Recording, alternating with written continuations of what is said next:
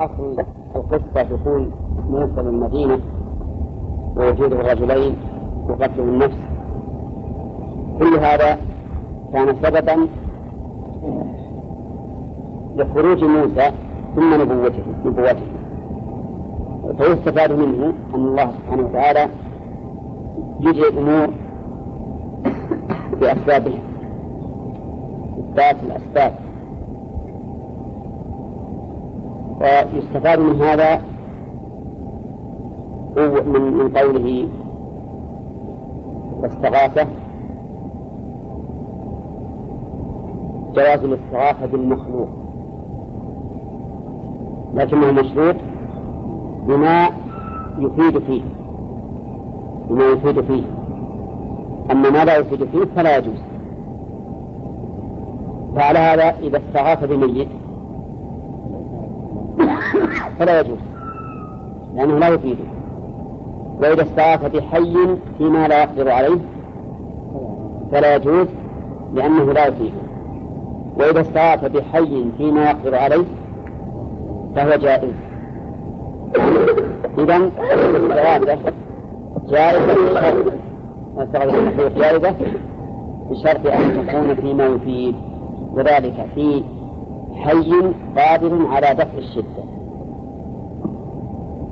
وفي أيضا إثبات العداوة والولاية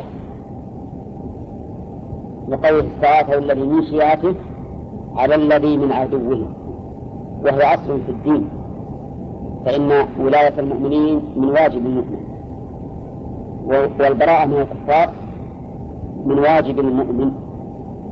قد كانت لكم أسوة حسنة في إبراهيم والذين معه إذ قالوا لقومهم إنا براء منكم ومما تعبدون من دون الله. وهذا أمر لا بد منه أن يتبرأ الإنسان من كل كافر. وبالآية دليل على قوة موسى فقوله فوكزه فقضى عليه فوكزه وقضى عليه، وفيه إثبات غيرته وسرعة استجابته، لأنه ما تلكأ في الأمر بل بادر به. هل يستفاد منه جواز الدفع دفع السائل بما يصل إلى القتل؟ ما صار لا أنا صار ما أقر على ما صار على هذا ولا أقر، لكنه في الشريعة الإسلامية معروف أن الإنسان إذا قال عليه أحد ولم ودافعه بالتي هي أحسن ولم يندفع فله وله أن يقتله. وفيه أن المعاصي من أوامر الشيطان وأعماله بقوله هذا من عمل الشيطان. وفيه أيضا إثبات السبب بقوله من عمل الشيطان لأن من سبب السببية. وفيها, وفيها أيضا ثبوت عداوة الشيطان لبني آدم إنه عدو، وأكد بإن لشدة التنفير منه لأن عداوته ليس فيها التباس. قال ربي إني ظلمت نفسي فاغفر لي إنه فغفر له إنه هو الغفور الرحيم. في هذه الآية إثبات أن الرسل عليه الصلاة والسلام قد يخطئون. شوف الفائدة هاي، هل تسلموا لا؟ هذا قبل الرسالة، هذه لا تسلم لأنه قبل الرسالة، وقبل الرسالة يمكن أن يقع منهم هذا الشيء، لكن لا يقع منهم فساد الأخلاق وشرب الخمور وما أشبه ذلك. أما الغيرة والحمية هذا قد يقع منه. وفي أيضا جواز التوسل إلى الله سبحانه وتعالى بحال الداعي. وأخر من من قوله رب إني ظلمت نفسي، فالظالم لنفسه محتاج إلى من يقوله، فهو توسل إلى الله سبحانه وتعالى بحال الداعي. ومنه قوله تعالى عن موسى رب إني لما أنزلت إلي من خير فقير. والتوسل إلى الله سبحانه وتعالى يكون بحال الداعي، ويكون بالثناء على الله بأسمائه وصفاته، ويكون وكذلك بأفعاله التي ينعم بها. وقد اجتمع الجميع في تعليم النبي صلى الله عليه وسلم لأبي بكر قال علمني دعاء ندعو به في صلاتي، فقال قل اللهم إني ظلمت نفسي ظلما كثيرا ولا يغفر الذنوب إلا أنت فاغفر لي مغفرة من عندك وارحمني إنك أنت الغفور الرحيم. نعم. ذكرنا أمس من ذلك لأن هذا التزام. لا ما هذا لا هذا لا تفهم لا تقول رب إني ظلمت نفسي. وفيها أيضا إثبات هذين الاسمين من أسماء الله الغفور والرحيم. وإثبات الاسم كما مر علينا في أصول العقيدة يتضمن ثلاثة أمور إذا كان الاسم متعديا، وأمرين إذا كان لازما. يتضمن إثبات هذا الاسم من أسماء الله أو إثبات هذا الاسم من أسماء الله، وإثبات ما دل عليه من صفة، وإثبات الأثر وهو تعديه إلى المخلوق مثلا. فالغفور الرحيم تضمن ثلاثة أشياء: إثبات الغفور الرحيم على أنهما من أسماء الله، وإثبات صفتي المغفرة والرحمة لله سبحانه وتعالى، وإثبات الأثر المترتب على ذلك وأنه يغفر ويرحم. طيب. وفيها أيضا في قوله إني ظلمت نفسي فاغفر لي دليل على إثبات الأسباب.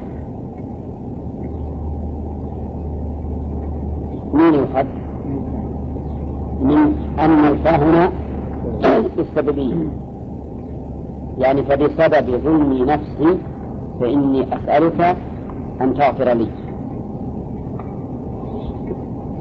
قال رب بما أنعمت علي.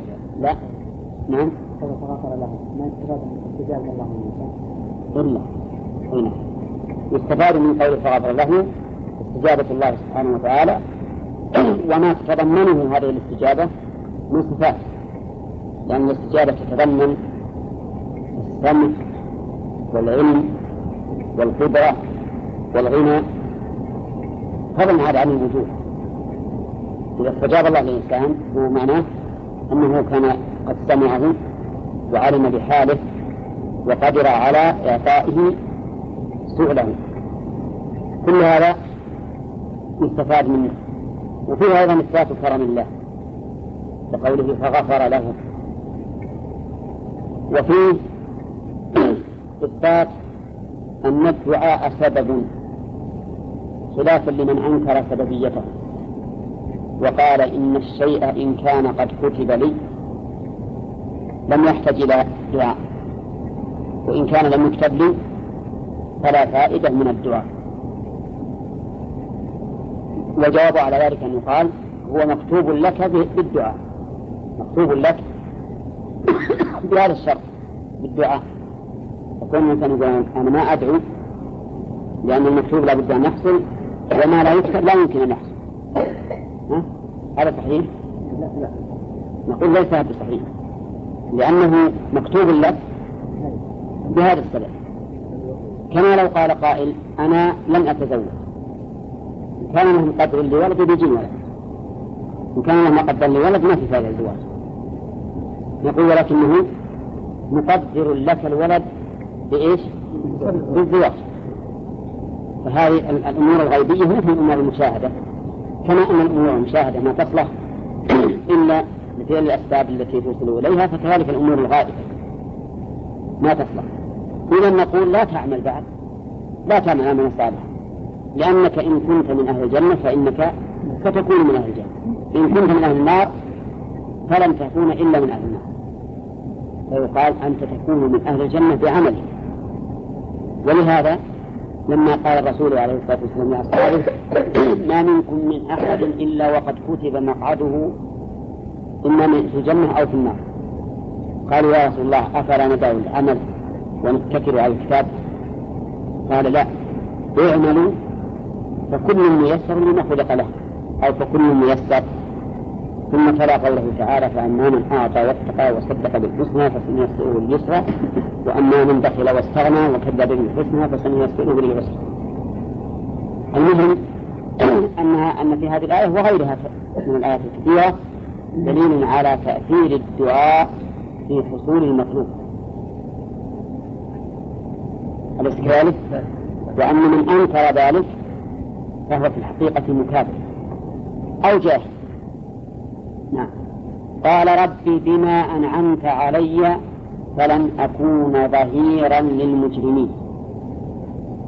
هذه الآية كما مر علينا بالأمس من العلماء من يقول إنها دعاء، ومنهم من يقول إنها خبر بمعنى الالتزام. إن قلنا إنها دعاء فإنه يستفاد منها يستفاد من الآية جواز جواز التوسل بنعم الله عز وجل،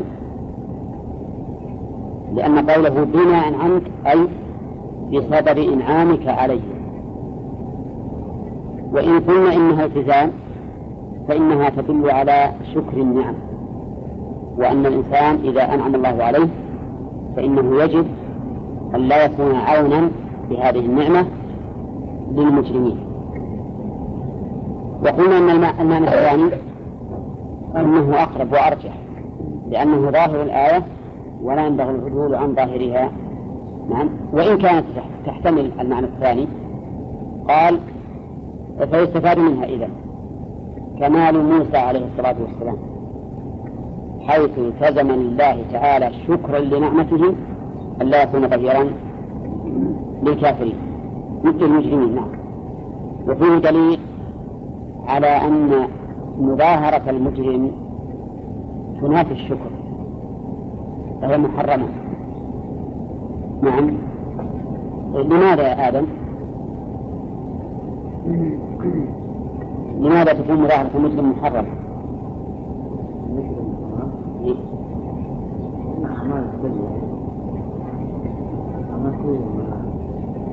مظاهرة مش معنى مظاهرة المجرم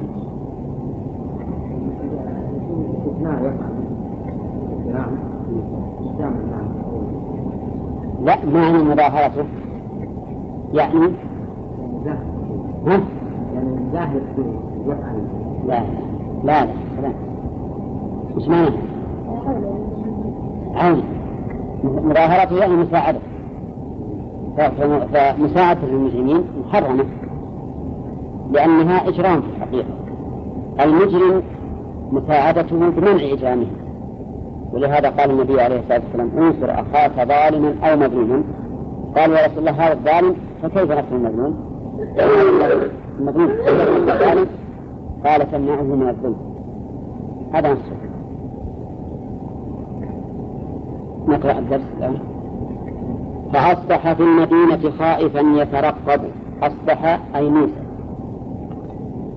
ومن أصبح أي دخل في الصباح، يعني بات ليلته ولكنه في صباحها أصبح خائفا يترقب. وقول في المدينة الهنا للعهد الذكري لأنه سبق ذكرها. وقوله خائفا حال من أصبح حال من فعل أصبح. ما أسرع ما تنسوه أصبح موسى خائفا خبر أي هذا خبر أصبح. أصبح من خواف كان ترفع الاسم وتنصب الخبر، فخائفا خبر أصبح. ترى يا غانم خائفا خبر أصبح. وقوله يترقب هذا خبر ثاني أو حال من الضمير في خائفا. خائفا حال كونه يترقب أو أصبح خائفا أصبح يترقب. فعلى الإعراب الثاني أن أنها خبر يكون هذا من باب تعدد الخبر مع الاختلاف، لأنه يجوز تعدد الخبر سواء تعدد بلفظ المفرد أو تعدد بلفظ الجملة أو تعدد بلفظ المفرد والجملة. وقوله يترقب يقول المؤلف ينتظر ما يناله من جهة القتيل. نعم، لأن هذا هذا القتل إجرام، يكون الإنسان يقتل شخصا في بلد يعتبر هؤلاء الشيعة شيعة موسى عليه الصلاة والسلام يعتبرون مستضعفين، لا بد أن نخاف، وهذا الخوف من طبيعة البشر وليس خوف عبادة. الخوف نوعان: خوف عبادة يقتضي التقرب إلى المخوف والتزام طاعته وما أشبه ذلك، وخوف طبيعي مما يخاف منه. الثاني لا بأس به لأنه من طبيعة البشر، لكنه يكون مذموما إذا أدى إلى ترك واجب أو فعل محرم. إنما ذلك من الشيطان وخوف أولياء فلا تخافوه وخافوه إن كنتم مؤمنين. قال فإذا الذي استنصره بالأمس يستصرخه. قال فإذا الذي، إذا فجائية، يعني فاجأه في الصباح وهو خائف أن يترقب، فاجأه أن صاحبه الإسرائيلي الذي استنصره بالأمس اليوم يستصرخه. والاستصراخ معناه طلب الإنقاذ من الشدة، تغضون عن روح. فهنا عندنا استغاث واستنصر واستنصر، أين أبلغ؟ أبلغ الاستصراخ يستصرخه. والاستنصار ظاهر الآية الكريمة أنه بمعنى الاستغاثة، لأنه قال فاستغاثه ثم قال فإذا الذي فانصره، فظاهره أن الاستغاثة والاستنصار معنى واحد، ولكنها في الحقيقة الاستنصار أعم، لأنك قد تستنصر الإنسان ينصرك وإن لم تكن في شدة، والاستغاثة أخف، إلا أنه الآية الكريمة تدل على أن استغاثته من باب الاستنصار. يستصرخه قال يستغيث به على قبطي آخر.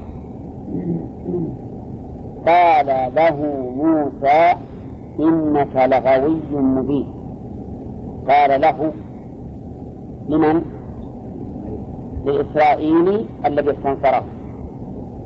وزعم بعض المفسرين أن الضمير في له يعود إلى القبطي، وأن القبطية وأن موسى عليه الصلاة والسلام عاتب القبطي وقال له إنك لغوي مبين، ولكن هذا بعيد من السياق، والصواب أن الضمير في له يعود إلى إسرائيل الذي استنصره.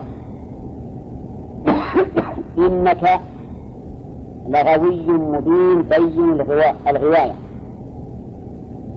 بما فعلته أمس واليوم. غوي على وزن فعيل بمعنى فاعل،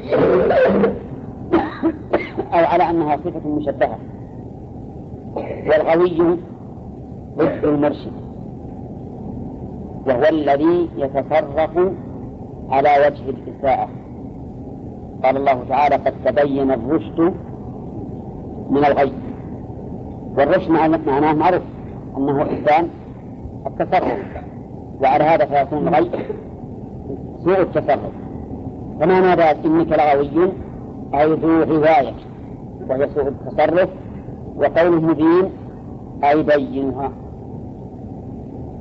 ووجه ذلك وجه سوء التصرف أن أمس القريب كان يتخاصم مع قبطي، واليوم الثاني الذي يليه كان يتخاصم أيضا مع قبطي آخر، وإنها تحمل مشاكل.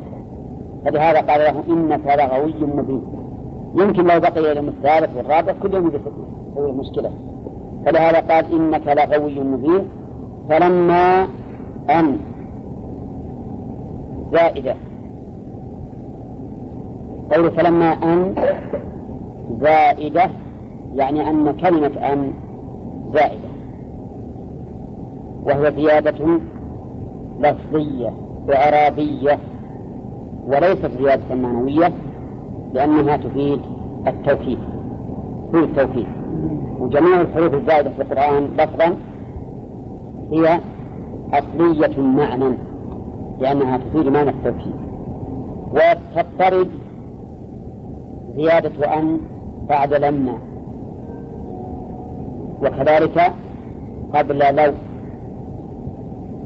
نعم، كما يقول الشاعر: وأقسم أن لو التقينا لأنتم، وأقسم أن لو التقينا لأنتم، ومثل قوله تعالى: وأن لو استقاموا على الطريقة لأسقيناهم. على أن وأن لو استقاموا تقدم أنها تكون مخصصة من الثقيلة، يعني وأنهم لو استقاموا. طيب، هنا يقول فلما أن زائدة أراد أن يبطش بالذي هو عدو لهما لموسى والمستغيث به. قال المستغيث لما أن أراد أن يبطش قال: أتريد أن تقتله؟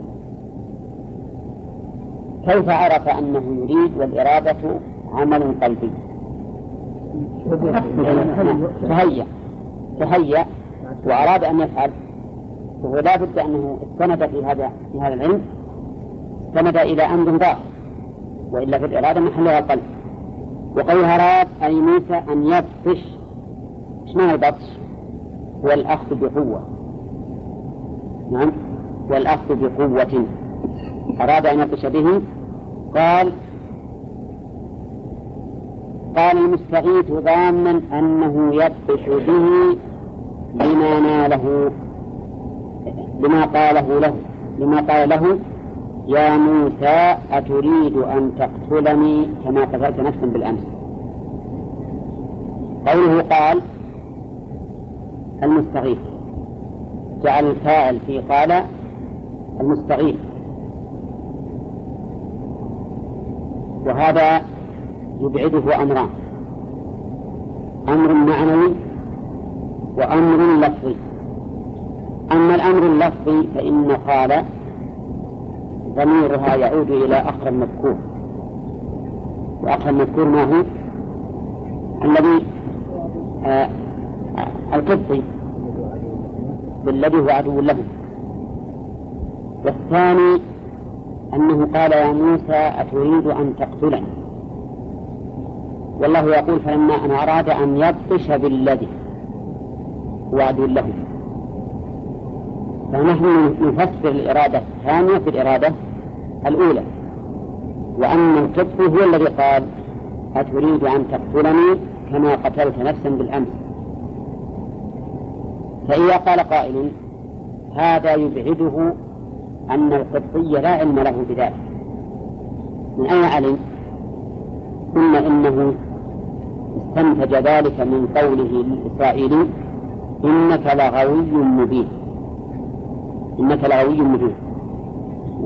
وقصة القتل اشتهرت في المدينة وبانت، وصار الناس يتحدثون عنها. فهذا القبطي عرف أن الإسرائيلي عدو له، أليس كذلك؟ وهذا لامه موسى، قال: إنك لغوي مبين. فاستنتج من ذلك أن الذي قتل القبطي بالأمس هو موسى، فقال: أتريد أن تقتلني كما قتلت نفسا بالأمس. وهذا القول هو الراجح من قول المفسرين، والمفسرون لهم في ذلك قولان: أحدهما أن الذي قال ذلك الإسرائيلي، مع أن موسى تهيأ بالبطش بالقبطي، لكن هو ظن أنه سيبطش به لما قال: إنك لغوي مبين.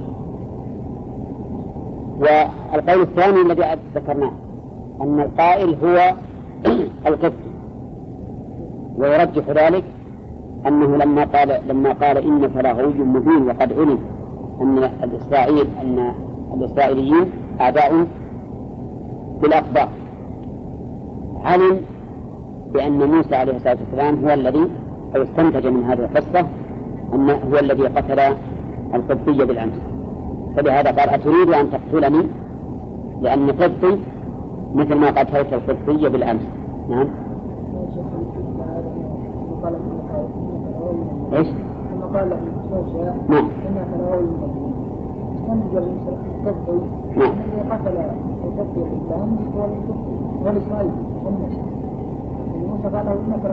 إيه لكن ما قال ترى تريد أن تقتلني هذا موسى.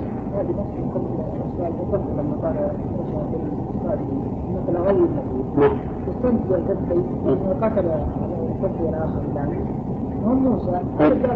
نعم نعم هو هو يستنتج هذا، لكن لما تهيأ موسى للقتل وهذا قد استفرقه علم من يقتله موسى وأن هذا استفرقه من استفرقه بالأمس حصل القتل. نعم. ما يحتمل أن اللي أخبر الإسرائيلي أخبرناه يمكن يمكن لما أخبر قبل ما يأتي أو لما رأى موسى قال إنه سيقتل كما قتل نفسه بسبب على كل حال هذا مهم موجود في القرآن. الإسرائيلي أخبر القبطي بأن موسى سيقتله أو أو تهدده بذلك، هذا هو موجود، لكن الذي ممكن هو الاستنباط. طيب ما يلزمهم قتل لأن لا. هم لما قالوا إنك لعلي مبين علم أن هناك شيء سابق هم يقتل، علم أن هناك شيئا سابقا لهذا الإسرائيلي، والقضية مشتهرة والمعروف في العداوة والأقراب هم الإسرائيليون، وكون هذا الإسرائيلي يستعيث موسى وموسى يتهيأ للقتل يستنتج القتل من ذلك أن الذي قتله أن الذي قتل الرجل القتل بالأمس هو موسى، وأن القضية مشابهة لقضية اليوم. هذا نعم لا مناسبة من دون أمة الأول المبين إنك هيئة هي لأن مقتضى أنك الأول المبين أن لا يجيبه إلى طرف واستغاثة، وعلى كل حال من شيعته وغلامه وإن كان يعين كما كما يجري الآن.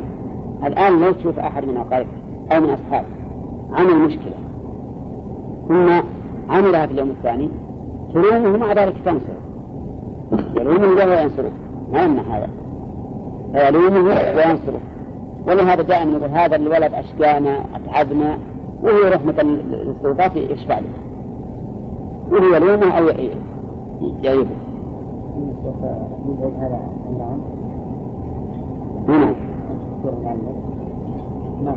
الأمر الأول أن الضمير يعود على أقرب مذكور، هذا القاعدة في اللغة العربية، فلما أراد أن يبطش بالذي هو عدو لهما قال قال من أريد أن يبطش به أتريد أن تقتلني كما قتلت نفسا بالأمس.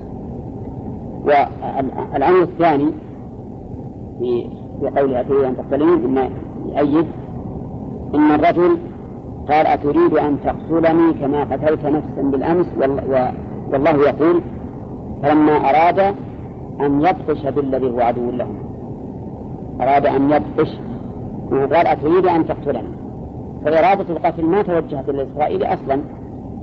القرآن يدل على أن إرادة القتل توجهت إلى من؟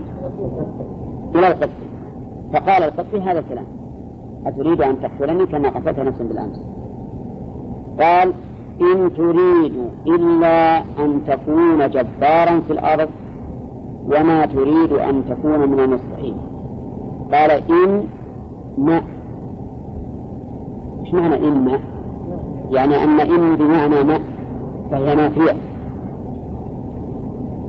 وقول تريد إلا أن تكون جبارا في الأرض، الجبار معناه المتعارض المترفع على غيره، وهو من أسماء الله سبحانه وتعالى ويوصف به غيره، ولكنه من أسماء الله له ثلاثة معاني. الجبار من أسماء الله سبحانه وتعالى له ثلاثة معاني، أحدهما المتعارض وذو القوة والبطش، والثاني بالعكس الجبار الذي يجبر الكثير ويرحمه ويعطف عليه، والثالث يقول ابن القيم في النونية وله مسمى ثالث وهو العلو فليس يدنو منه من إنسان من قوله جبارة للنخلة العليا فجبار بمعنى الارتفاع. ومنهم قولهم نخلة جبارة يعني طويلة مرتفعة، لكن إذا جاءت في صفات الله فإنها للذنب، فإنها للذنب. قال الله تعالى: كذلك يطبع الله على كل قلب متكبر جبار. إن تريد إلا أن تكون جبارا في الأرض وما تريد أن تكون من المصلحين. هذه التهمة إلا أن تكون جبارا في الأرض من أين استند إليها؟ قتله بالأمس وإرادة قتل اليوم. ثانيا وما تريد أن تكون من المصلحين أخذها أيضا من قتله بالأمس وتوقفه اليوم. والمصلح عادة لا يعتدي على أحد من المتخاصمين، ماذا يصنع؟ يحاول الإصلاح بينهما، فهو يقول إنك بإرادتك القتل وقد قتلت بالأمس معناه أنك تريد أن تكون جبارا ولا تريد الإصلاح، إذ أن من يريد الإصلاح يسعى بالإصلاح بين الناس، وهو يسعى يستعجي على أحدهم دون الآخر. وهذا الذي قاله هل ينطبق حقا على موسى؟ نعم لا، ما ينطبق عليه، لأن موسى عليه الصلاة والسلام ما أراد إلا الإصلاح، ولكنه هذا الرجل ظن أنه لا يريد إلا الجبروت والاعتداء على على من كان من غير شيعته. وما تريد أن تكون من المصلحين. وجاء رجل نعم فسمع القبطي ذلك فعلم أن القاتل موسى، فانطلق إلى فرعون فأخبرهم بذلك، فأمر فرعون الذباحين بقتل موسى فأخذوا في الطريق إليه.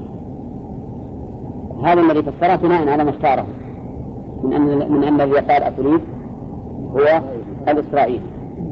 أما على القول الثاني فإن الإسرائيلي لما رأى القبطي لما رأى أن موسى يريد أن يقتله واستنتج أنه القاتل بالأمس ذهب ترك المقاسمة وذهب إلى آل فرعون وأخبرهم، وإذا أخبرهم فسوف ينتقمون لأنفسهم. أرسلوا من يطلب فرعون موسى أو لم يرسلوا ولكن جعلوا يتشاورون كما هو ظاهر في كلام الرجل، وعليه فلا نجزم بأنهم أرسلوا إلى موسى من يذبحه، لأن الرجل الذي جاء وهو ناصر لم يقل إن الملأ أرسلوا من يذبحه، ولكن قال إنهم يأتمرون بك ليقتلوه، يعني يتشاورون فيما بينهم ماذا يصنعون. وهنا يقول وجاء رجل هو مؤمن آل فرعون، وهذا التعيين اللي قاله المؤلف لا يجزم به، لأن الله تعالى نكره ولم يقل إنه مؤمن، بينما هو في قصة مؤمن آل فرعون قال وقال رجل مؤمن من آل فرعون، ولكن هذا الرجل لا شك أن عنده عطفا على موسى ورحمة به، فلهذا جاء يخبره. وقال جاء رجل من أقصى المدينة، وفي سورة ياسين في قصة أخرى وجاء من أقصى المدينة رجل يسعى قال يا قوم اتبعوا المرسلين. فما هو الحكمة في أنه قدم في هذه الآية رجل وأخر في قصة المرسلين؟ لأن قصة المرسلين الاهتمام بكون هذا الرجل بعيدا عن الرسل وجاء من أقصى المدينة ليؤكد صحة ما جاءوا به أبلغ. أما هنا فهو خبر، هذا الذي جاء من جاء به الرجل خبر من الأخبار، فاعتماده على رجل أبلغ من كون الرجل جاء من الأقصى أو من الأبلغ، ولهذا قدم وصف الرجولة على وصف المكان، فقال وجاء رجل من أقصى المدينة. وقوله سبحانه وتعالى: وجاء رجل من أقصى المدينة آخرها، يعني أبعدها أبعدها منين؟ من مكان مثل. قال: يسعى يسرع في نفسه من طريق أقرب من طريقهم. هذا بناء على أن الذباحين خرجوا ليذبحوا موسى، ولكن لا، ليس بلازم. وقوله يسعى محل من الإعراب أو حال، يجوز يجوز أن تكون صفة ويجوز أن تكون حالا. أما جواز أن تكون صفة فلأن رجل منكر، وأما جواز أن تكون حالا فلأن هذه النكرة وصفة بقوله من أقصى المدينة. ومعنى يسعى أن يسرع في مشي كما قال المؤلف. وهذا الإسراع هل هو كما زعم أنه جاء من طريق قريب لئلا يدركوا موسى فيقتلوه، أو أنه خاف أنهم بهذا الاعتمار ينفذون ما اعتمروا عليه؟ هذا هو الأقرب. قال: يا موسى إن الملأ من قوم فرعون يأتمرون بك يتشاورون فيك ليقتلوك فاخرج إني لك من الناصحين. قال: يا موسى. نداؤه بهذا يدل على أن هذا الرجل كان له معرفة بموسى، ولهذا ناداه باسمه. في قصة مؤمن آل فرعون جاء رجل مؤمن آل فرعون قال يا نعم رجل مؤمن آل فرعون قال: يا قومي يكتموا إيمانه. قال: أتق يا قوم أتقتلون رجل. ما قال أتقتلون موسى، لأن المقام يقتضي أن لا يبين أن له اتصالا به ومعرفة. لو قال أتقتلون موسى لقالوا هذا الرجل يعرف موسى فأخذوه، ولكنه قال أتقتلون رجلا، كأنه لا يعرفه ولكن يعرف ما جاء به من الدعوة الصحيحة السليمة. أما هنا فإن الرجل يعرف موسى، ولهذا قال: يا موسى إن الملأ يأتمرون بك. وأكد له الخبر في قوله إن الملأ، مع أن موسى كان خالي الذهن من ذلك، لأن الأمر مهم. وقد ذكرنا فيما سبق أن الأسباب التي تقتضي تأكيد الجملة الخبرية ليست هي حال المخاطب فقط، ولكنها حال المخاطب وحال المخبر عنه. إذا كان مهما فإنه يؤكد. قال: يأتمرون بك إثنان فاخرج إني لك من الناصحين، في الأمر بالخروج. نعم، تخرج من من المدينة مثل ما قال المؤلف. وقوله لك من الناصحين في الأمر بالخروج، بل في الأمر بالخروج وفي مجيئه إليه أيضا وإخباره بذلك، وأن الذي يأتمر بشأنه ليس عامة الناس، بل الذي يأتمرون هم الملأ والكبراء الذين ينفذون ما اعتمروا به. لأنه لو كان من عامة الناس يتشاورون في هذا ما كان له أهمية، ولكنهم الكبراء هم الذين يأتمرون.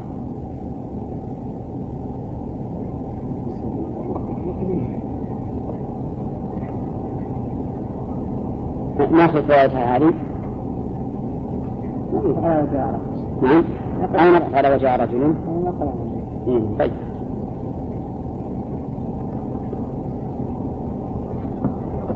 تقولون كلمة فقط.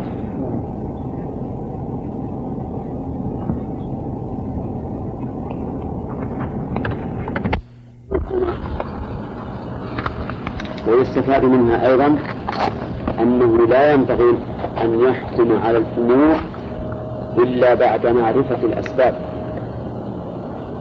ما ينبغي المرء أن يحكم على الأمور إلا بعد معرفة الأسباب. من أين نأخذها؟ إنه ما حكم على المرأتين بأي حكم إلا بعد أن قال ما خطبكم. ما خطبكما يعني تريدان غنمكما عن عن السقي، ولم يحكم بأي حكم على هذا الأمر حتى سألهما، والاستفادة منه فقارهما ثم تولى إلى الظل فقال ربي إني لما أهديت ببين من خير فقير أو مثل ربنا لما نقص فيه ولا خير فوائد هذا قوله فسقالهما مانا النبت فسقالهما ولا جلس لهم الماء من الدهر بعينانهما إذا لهما أو من أجلهما، وليس معنى من سقى المرأتين لكن سقى غنمهما من أجلهما، اللهم هنا للتعليل وليس للتعبير. نعم. قوله إلى الظل من يراد بالظل؟ ظل أو ظل جبل أو أكمل الراجح على كل شيء.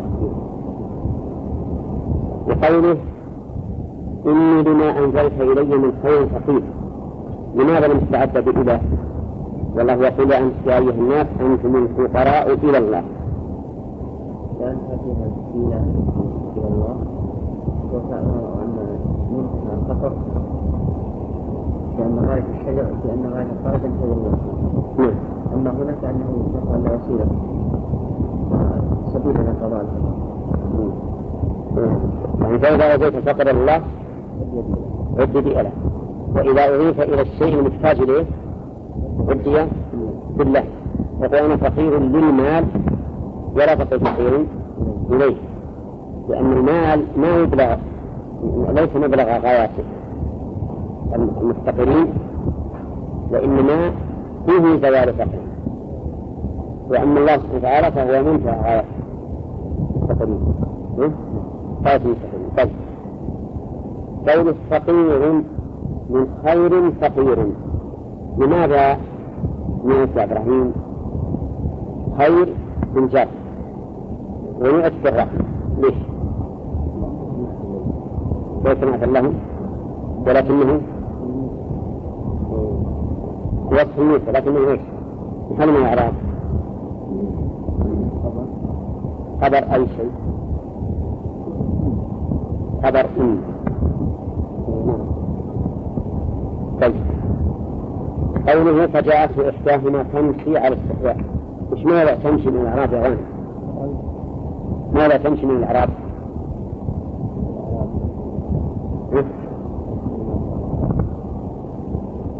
ولا استجنسي ملوك لسانه لسانه ولكن فليقي أقول فأعلم. طيب من يعرفه؟ منين؟ فجاءته إحداهما تمشي على السحاب فعلهم بموجب الحال ومن إحداهما. طيب وقوله على استحياء تمشي ولا على تمشي؟ وقوله على استحياء اسمها من العراق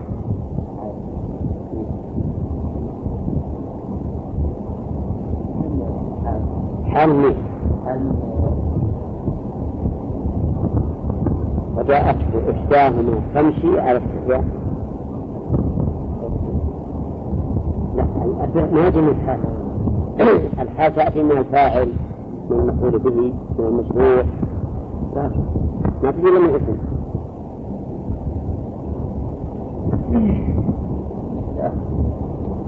لا من يعرف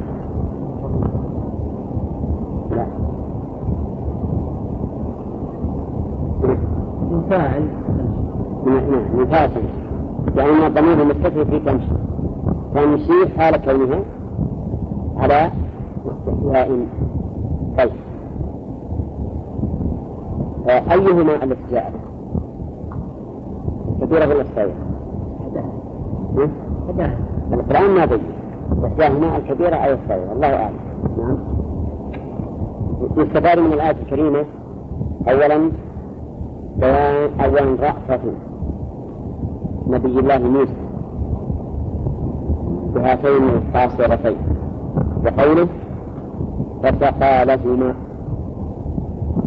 فسقى لهما.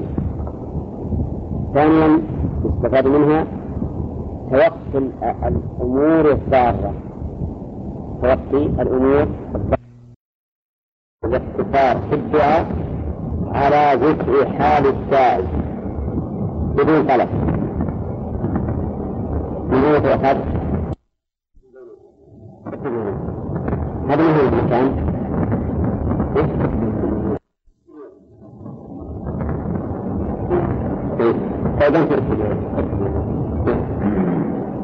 في جواب اقتصار في الدعاء على ذكر حال السائل فقط من قوله رب إني لما أنزلت إلي من خير فقير. وفي أيضا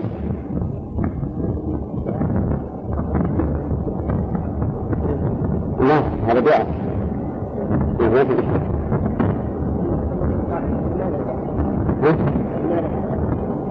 لما تسأل من رجل فريد وحيد خائف فأل له ست فقرة ويزيل حادثة. وفي أيضا من فوائدها أنه ينبغي تخدير الدعاء بذكر الرب يبغيه لقوله ربي إني لما أنزلت. وقد ذكرنا أمس أن هذا هو أكثر من يفضل في الدعاء الوصف الربوبية لأن الربوبية يكون الخلق والتخليق للإنسان. نعم ويستفاد من هذه الآية أيضا حال حاجة الإنسان إلى ربه تبارك وتعالى وأنه في غاية ما يكون من الضرورة إلى الخير النازل إليه من الله. ويستفاد منها علو الله قوله لقوله لمن أنزلت إليه فإنه لا يكون إنزال من الشيء إلا إذا كان عاليا سبحانه وتعالى عالم بذاته وصفاته. فعلوه نوعان علو ذات وعلو صفة ولا يلزم من إثبات علو الذات التكفير كما يقوله المعطلون ولا أن المكان يحيط به كما قالوه أيضا متوسلين بذلك إلى إنكار علوه لأن هؤلاء المعطلة يتوسلون إلى تعطيلهم بمثل هذه الكلمات لأن إثبات هذا يستلزم كذا من الأمور التي ليست بلازمة. نعم لكن هم يرونها بعقولهم لازمة فيلزمون بها غيرهم ثم يتوسلون بها إلى إيش؟ إلى إنكار الصفات التي وصف الله بها نفسه ووصفها به ووصفه به بها رسوله صلى الله عليه وسلم. ويستفاد ثم قال فجاءت إحداهما تمشي على الاستحياء. يستفاد من هذا أولا من بيان الوقار الذي جعله الله لموسى حيث كانت جاءت إليه على استحياء تعليم له لأنه كلما كان الإنسان أشد وقارا كان الحياء منه أكثر ولذلك الرجل الذي ليس بوقور تجد الناس لا يستحيون منه ولا يبالون به وتكونون عنده بالكلام الذي لا يليق ويفعلون عنده ما لا يليق لأنه ليس وقورا. وبهذا يقال احتشم تحتشم. منها أيضا بيان ومنها أيضا بيان كمال خلق هاتين الآيتين حيث جاءت تمشي وليست تسرع وتهرب بل تمشي بهدوء وهذا من دليل على كمال أدبها. وكذلك كونها على الاستحياء هو أيضا من كمال الأدب وفي قولها إن أبي يدعوك أيضا كمال أدب، حيث نسبت الدعوة إلى من؟ إلى الأب دون نفسه، وهو أيضا من كمال الذكاء، لأن نسبة الدعوة إلى الأب أقرب إلى إجابة موسى بالدعوة، حيث يكون فاعله رجلا. وقد وصفت بن قابل بأنه شيخ كبير، وتكون دعوته إلى موسى وتوجيه الدعوة منه إلى موسى أقرب إلى الإجابة. وفيها أيضا على ذكائها من وصفاته لقولها ليجزيك أجر ما سألت منه. لو قالت إنها بيدعوك ولم يقول موسى لقد وقد لقائك ويحتمل أنه مثل عبارة دعاه من أجل أن يوجه إليه الخدمة، أو من أجل أن يبدأ به من يطلبه أن أشتغل، لكنها قالت ليجزيك أجر ما سقيت منه ليطمئن وليكون أدعى إلى إجابة الدعوة. ويستفاد من الآية أيضا أنه ينبغي للإنسان استعمال الأدب في الأساليب وإزالة الوحشة، بقول إن أبي يدعوك ليجزيك أجر ما سقيت منه. إن أبي يدعوك أجر ما سقيت منه، فإن في هذا إزالة الوحشة، لأنه ينبغي للإنسان أن يزيل الوحشة عن المخاطب، لا سيما في المكان الذي يحصل الوحشة. ممكن وكما ينبغي أن يكون ذلك في اللفظ ينبغي أن يكون ذلك في الحال، في حال المرء، بحيث يقابل غيره في البشر والسماح في انطلاق الوجه. ولهذا كان من أوصاف النبي عليه الصلاة والسلام إنه كان دائما البشر كثير التبسم، ورد ذلك العجوز والتقطيع وعدم الانشراح، فإن هذا يوجب لغيرك أن ينفر منه، وكذلك أيضا يوجب أن لا يطمس بك أحد حتى لو جلت عندك نعمة، لكن إذا رأى فالله يكون ما يشاء. هذا الأمر قد يكون بالتفسد وقد يكون غريزا، فإن من الناس من نهب الله سبحانه وتعالى مثل هذه الخطلة الطيبة، ومن الناس من يفهم منها، ومن الناس من يحاول أن يتخلق به منه. وهذا قال النبي عليه الصلاة والسلام جد بن قيس إن فيك رجلين يحبون الله الحلم والأناة. الحليم المتأني، قال يا رسول الله أخلقين تخلقت بهما أن جبلني الله عليهما، فقال بل جبلك الله عليهما. فهذا يؤخذ منه أن مثل هذه الأخلاق تكون بالتخلق وتكون بالجبلة. وأيهما أكثر؟ الجبلة أكثر، ولهذا قال رسول الله بل جبلك الله عليهما، لأن التخلق قد ينسى الإنسان أحيانا ينسى ولا يتخلق ويكون على جبلته عجوزا خطيبا، لكن الجبلة لا شك من أكمل. إن من يمكن الإنسان بالتعود والتخلق على الشيء يقول ذلك خلقا له، يقول ذلك خلقا له. أي ناس ناس ناس إن الجبلة أكمل، ما ينبغي الإنسان يضع نفسه يتخلق بالأخلاق الفاضلة ويرى هذه الجبلة. إن العالم يقول كلمة قد لا يثقون عليه يكون غير فيك لا يحصل يقف على كل شيء. وكم من الناس تغيرت طباعهم وحسن اخلاقهم بما من الله به عليهم. نعم قال نبذ الدرس الجديد، قال على استحياء اي واضعه كن درعها على وجهها حياء منه. هذا ذكر ابن كثير عن عمر رضي الله عنه وقال ان اسناده صحيح.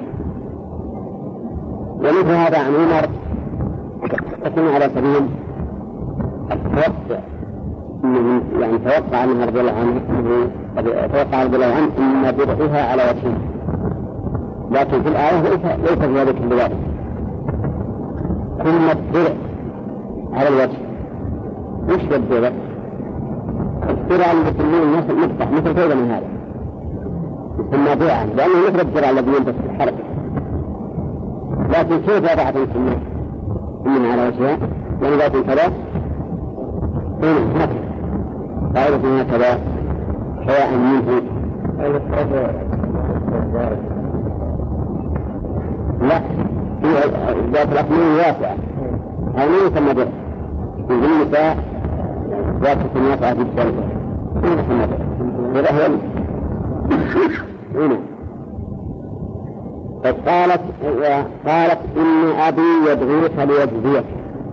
أنا عندي إشكال في أبي، المعروف أن الأسماء الخمسة توصف بالياء، فهنا المأثور بالياء بقول إن أبي إيه إيه إيه إيه لم أعلم إيه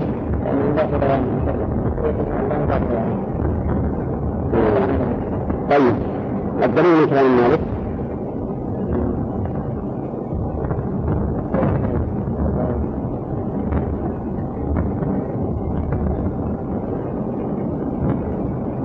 رامي الدليل من كلام مالك أنه اشترط أن لا تضاف إلى يوم الحج. ما لم تضاف على أبي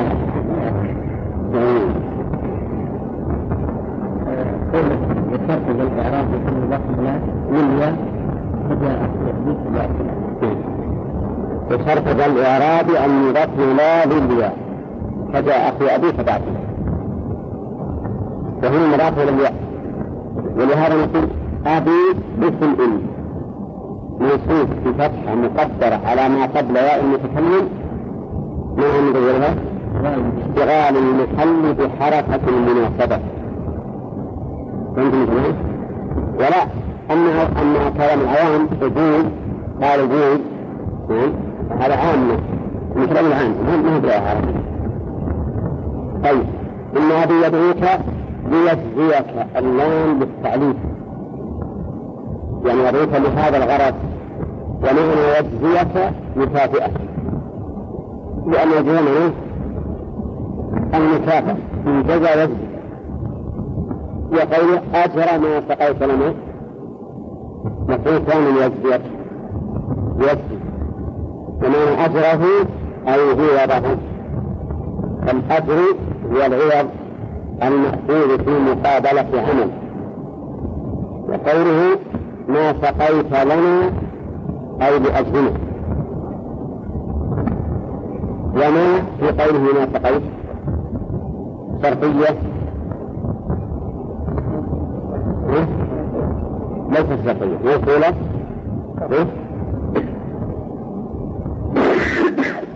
ليست موصولة أيضا، موصولة العشرة المعاني مصدرية يعني ليجزيك أجر سقيك، ولا تستحي ليجزيك أجر الذي سقيت لأنه إنما يريد أجر الذي سقى ولا أجر السقي أجر السقي، وعلى هذا فما مصدرية.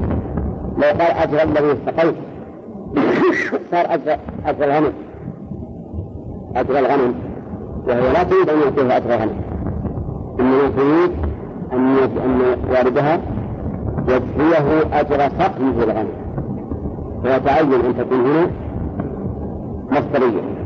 والله في قوله لنا هي مثلها في قوله فتقالهما، أي أنها للتعليم وليست بالتعبير. فأجابها أجابها موسى يعني أجاب داعية أبيه منكرا في نفسه أخذ الإجرة، يعني أجابها المذنر إنه يبقى أخذ الإجرة. من علم هذا؟ قالوا نعلم بأن موسى فعل ذلك لله ومن فعل شيئا لله لا يمكن أخذ أجر في الدنيا، ولكن هذا لا يتعين أو لا يعين أن يكون ليس يأخذ أجرا، فإنه لا يعود له. هل تشهدون بأن موسى في تلك الحال عندما أجاب الدعوة قد أعظم رأسه وأنه يتأخذ أجرا؟ تشهدون لله ليش؟ ما ندري، قد يكون موسى عليه الصلاة والسلام يأخذ الأجر لأنه محتاج فيأخذها بسبب حاجته، وقد لا يأخذها تقرر منه. إما إن الممنوع أن الإنسان يأخذ أجرا مقدما على ما يفعله لله، أما لو كوفئ به فإنه لا مانع أن يأخذ، لو كوفئ به مكافأة فإنه لا مانع أن يأخذ، بل إن الرسول عليه الصلاة والسلام لما بعث عمر عامر على الصدقة فأعطاه قال آخذ أكثر منه، فقال ما جاءك من هذا المال وأنت غير مسلم ولا سائل فخذ. ومعلوم أن موسى أن عمر لم يكن يتطلع إلى أخذ ماله بدليل أنه قال أعطني أكثر منه، وراء ذلك قال الرسول خذ. الإنسان الذي يعمل عملا بالله إذا كنت عليه ما أخذ أجره ما دامت نيته في الأصل خالصة لله. إذن فدعوى أن موسى كان منكرا في نفسه أخذ الأجرة ليس عليها دليل، ما عليها دليل وليس له الحق أن تسلم في هذا ونحن يطلعون عليه، كأنها قصدت المكافأة إن كان ممن يريدها فنصت بين يديه، كأنها كأنها المؤلف سجل لك وإذنها وقد أخرج من غير طريق كلمة بيزنخشري، يعني أجر ما سقيت لنا معروف أن الأجر ما يكون إلا بعقد عقد إجارة. وهل وقع بين موسى وبين المرأتين عقد إجارة على أن يسقي لهما؟ لا، لكن كأنها قصدت المكافأة إن كان ممن يريدها فسمت هذه المكافأة سمتها أجرا منه، فمشت بين يديه وجعلت الريح تضرب ثوبها فتكشف ساقيها، فقال لها امشي خلفي ودليني على الطريق.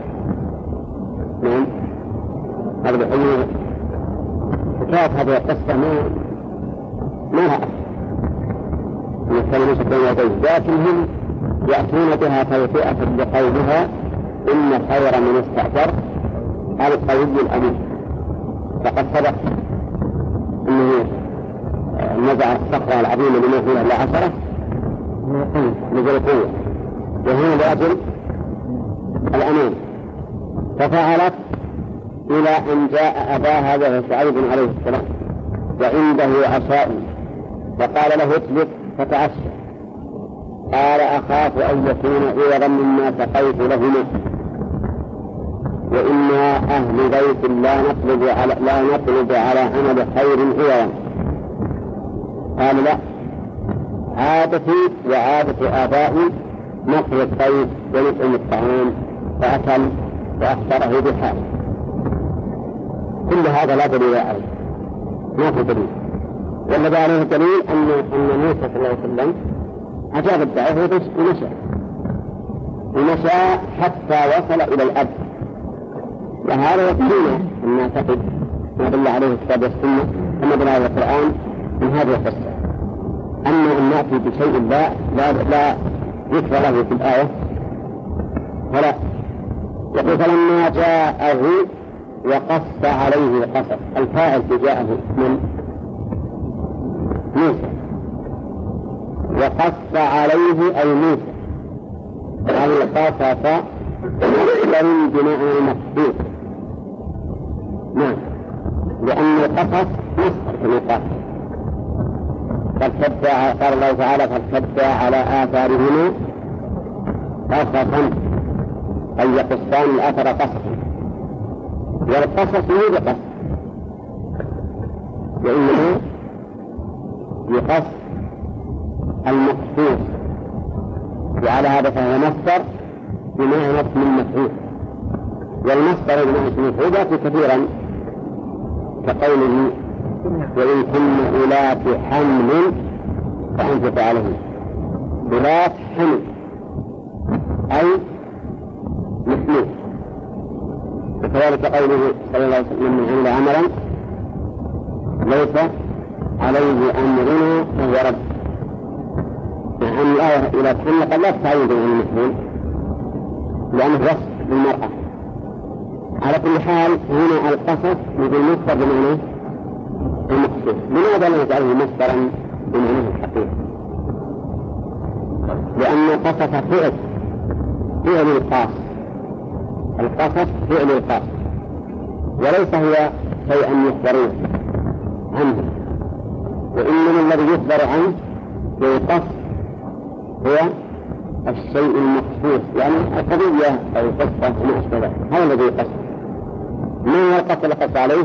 قال من قتله لقتله وقصده قتله وخوفه من فرعون، قص عليه قضية كلة لأنه كان في مصر مثلا أن حصل روحه من قتل بدي، وأن رجلا جاءه ونصح ونصح وأنه هرب، ولهذا قال القصد. قال لا تخف، هذه قال جواب لما فلما جاءه موسى وقف عليه قال أي صاحب مدين لا تخف نجيت من القوم الظالمين. لا تخف، لا هنا نهي والمراد به النهي التخفيف والنهي، ولا المراد به تقنيه هذا الرجل تقنيه، وعلى هذا فيكون قول نجوت من القوم الظالمين تأكيدا للجملة في المحن، تأكيدا للجملة في كل محن، أي لا خوف عليك بأنك نجوت من القوم الظالمين. وسبحان الله العظيم جاء كرام هذا الرجل مطابقا لسؤال موسى. موسى خرج منها خائفا وتركها، قال رب نجني من القوم الظالمين. فجاء جواب هنا جواب الرجل إيه؟ لا تخف نجوت من القوم الظالمين، لا تخف إزالة لقوله خائفا يفرح، نجوت من القوم الظالمين إجابة لقوله نجني من القوم الظالمين. فكان جواب هذا الرجل مطابقا لسؤال موسى، وهكذا تكون إجابة الله تعالى للمضطر مطابقة تماما لسؤاله. إذ لا سلطان لفرعون على مدين، وهذا هو الضعف أنه طمأنه بأنه نجا من القوم الظالمين، لأن لأن سلطان فرعون مو الآن إنما هو في مصر ومن حوله، أما مدين فإنه لا سلطان لفرعون عليه. إذ لو كان له سلطان عليها ما نجا منه، ما نجا من القوم الظالمين. نعم إلا قريبا من مصر تقدم جبريل ولا فيها على ثمانية أميال من مصر، ولا يمكن يكون ولا ولا ولا ولا في كل حدود حدود كما تعرف ما هو شيء قليل يحتاج المساحة. قد يكون مملكتان ليس بينهم إلا خط رحمه. قال لا تخاف نجوت من القوم الظالمين. قالت إحداهما وهي المرسلة المرسلة الكبرى أو الصغرى، لأنها تقول الكبرى أو الصغرى قائلها لا يقول قالت إحداهما، لأن كونها المرسلة فهي بناء على ما سبق من أنها جعلت تمشي أمامه وجعلت تفيح تكشف عن ساقيها فقالت كوني خلفه، فعرفت بذلك أن الرجل أمين، أن الرجل أمين. هذا السبب في قوله وهي المرسلة. ولكني أسألكم الآن هل يتعين أن تكون القائلة هي المرسلة أو الباقية؟ لا يتعين هذا ولا هذا، قد تكون المرسلة وقد تكون التي الباقية. المهم أننا حسبنا أن نبهم ما أبهمه الله. قالت إحداهما يا أبت استأجره. يا أبت كيف يعني؟ قول يا أبي أليس التأنيث يأمر مؤنثا؟ يجوز إبدال الياء بالتاء، يجوز إبدالها بالتاء، فيقال أبتي بدل أبي. قالت يا أبتي استأجره، هنا أي اجعله أجيرا عندك. وهذا الأمر ليس على ليس بمعناه الحقيقي مثل الله. إذا عرفت عرفت استطاع هذا على نفسه، لأن التفاتة الجريمة هي خطيرة خطيرة جدا، لأن الأصابع المتهيئة تبدو أنها سلمة. نعم. قالت إحداهما استأجره، نقول هذا الأمر ليس ليس بطلب الفعل على وجه الفعل، لأن المرأة ما يمكن تعمل البنت ما يمكن تعمل بها أمرا، ولكنه بالدعاء الدعاء ما يصلح الحمد لله، ولا يتناس لأنه يتناس كثير من المريض لمريض، ولكن نعم بالتابع أي للسؤال للسؤال لأن الدعاء ما ينبغي أن يطاب إلا في جانب إلا في جانب الله سبحانه وتعالى. لا لا تأمره لا تأمره يا أرض عنه يستأجر.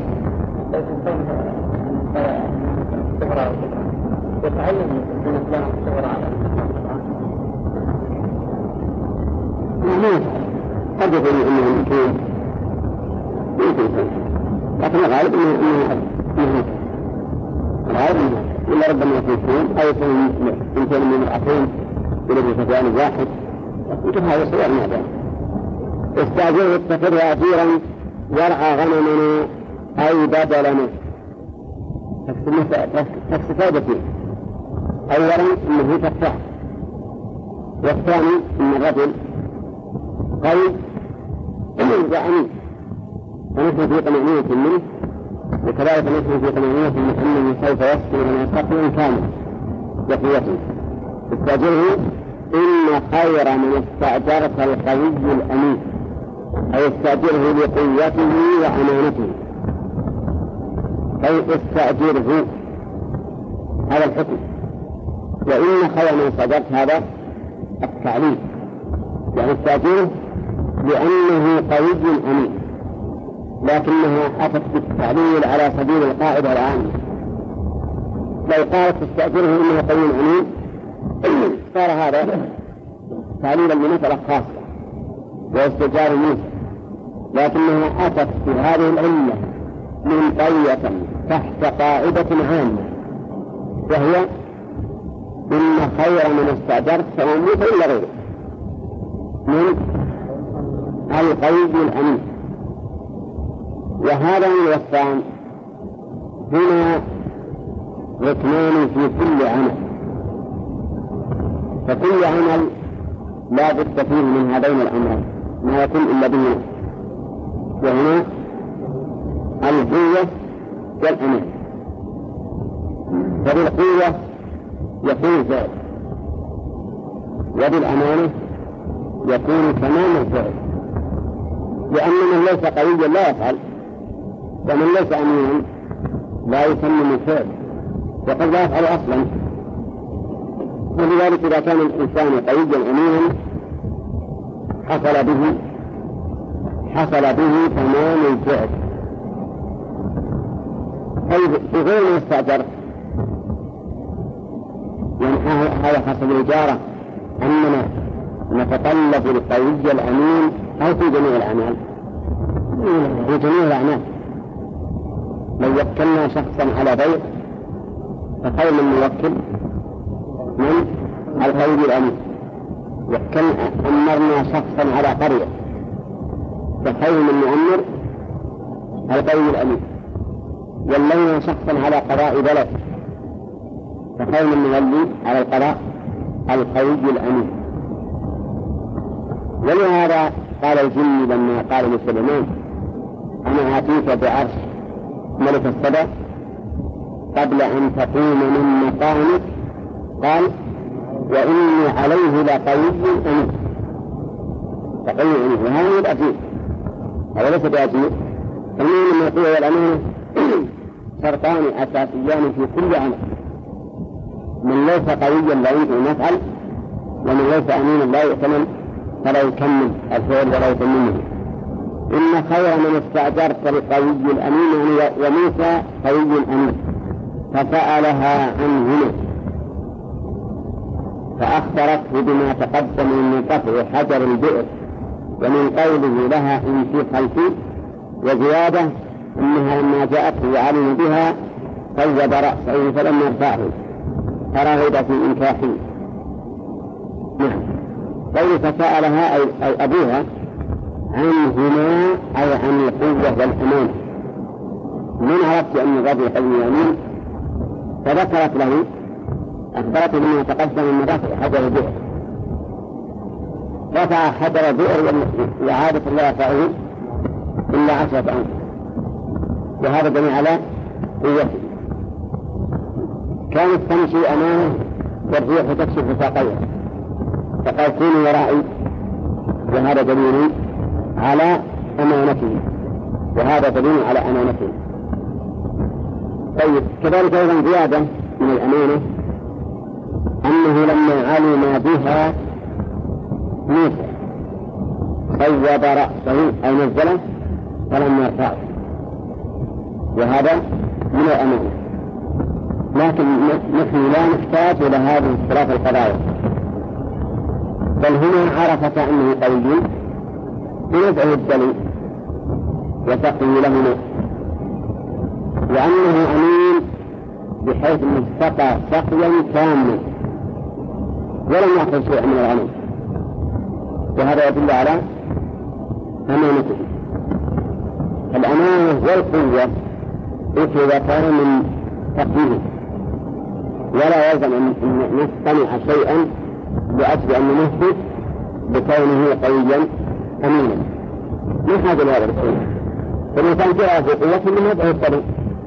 الإنسان يا له يدعو الطريق يحمل رأسه وقيد سيده فيسلك الرئيس، لكن يأخذ غايتهم مهم يقول بهكذا تنجد يد الممسح على طرف الإشاء ولم يتغير وجهه، يدل على أنه قوي. يكون أيضا يسقي سقيا كاملا، يدع الغنم حتى تروى، يدل على أنه أمين، لأن غير الأمين ما يسقي سقيا كاملا، ينزع الجلي هذا الويل يقول الله مش، لكن أمين هو الذي يأتي بالشيء على وجهه، فهذا وجه معرفته من قوته وأمانته.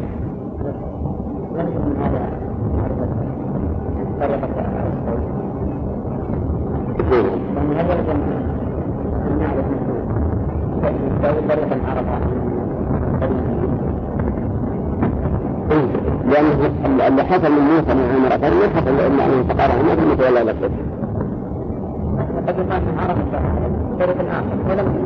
ذكر ما ذكر لنا.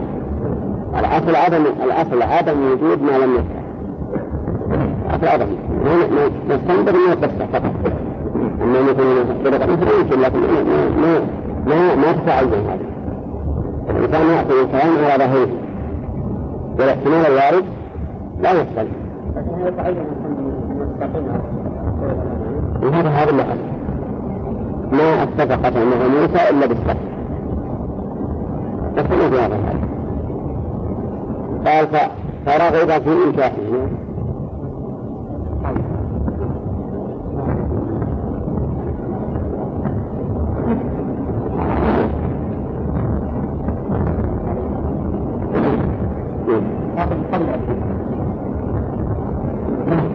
هذه المسيرة من باب المسيرة عليه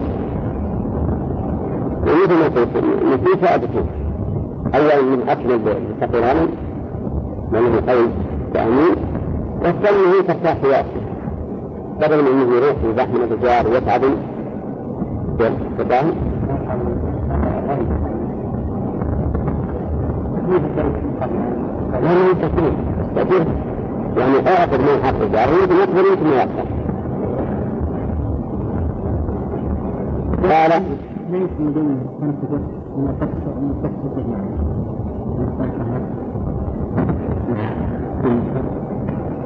يعني فيها صور كثيرة إلى قوة لأنه طول عمره يعني كانت مصابة مصابة أثرت بأنه ذنب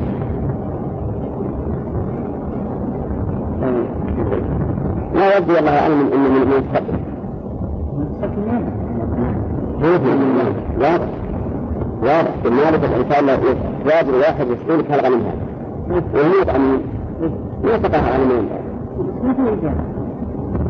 سألوا أره لغا إجابة الإنسان يريد أن لا يعطيه الصحة فإذا علم أنه يعطيه الصحة علم أنه يقيم وأنه أمين سواء مستوجر ولا تضرع أمين من الناس الإنسان الذي يؤدي ما عمل على وجه الكمال هو أمين وليس هذا من الإجابة حتى لو تضرع لك الإنسان قد يجي واحد مثل خائن يتبرع لك ببطار الصائم ويغشك ما يحصلها على من ذلك ويتبرع نعم وعلى الله يلعب المثال السلطانة أن ينجري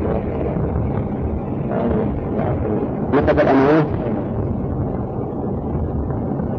ربما يكون هذا لكن بس الشيء اللي موجود في القرآن ما ما يستمر نتقل النظر عن هذا الحلية الذي نعتقد أنه نظر وما نظر إليه لكن هذه كثير ما تقع حتى بغير ميسا على القرآن ولكن لا تتعلم يمني نعم؟ أقول لا تتعلم يمني لا لا هذا المسكرة حتى غير عن المنين نظر في الميسا ما نظر لا يمني لا يسرق القلم من العين ما نظر الميسا ما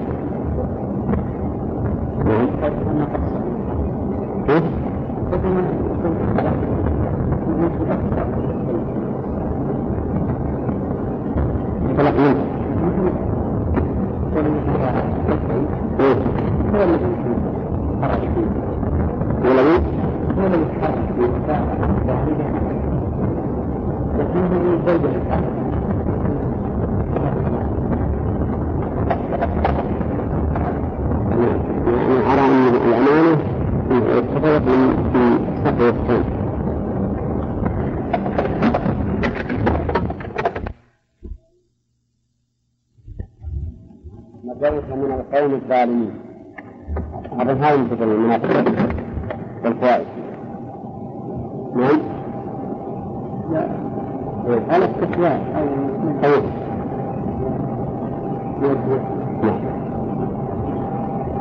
قوله هو قص عليه القصص وقصص ما هو من حيث الإعراب ما هو المقصود لا يقصح مصدر على حقيقته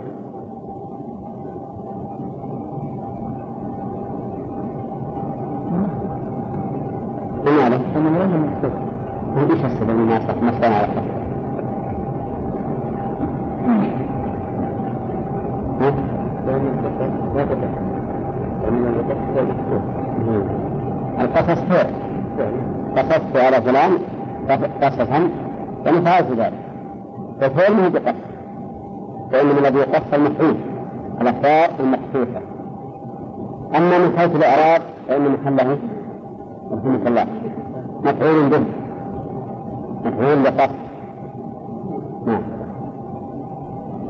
قوله نجوت من القوم الظالمين ما معنى نجوت؟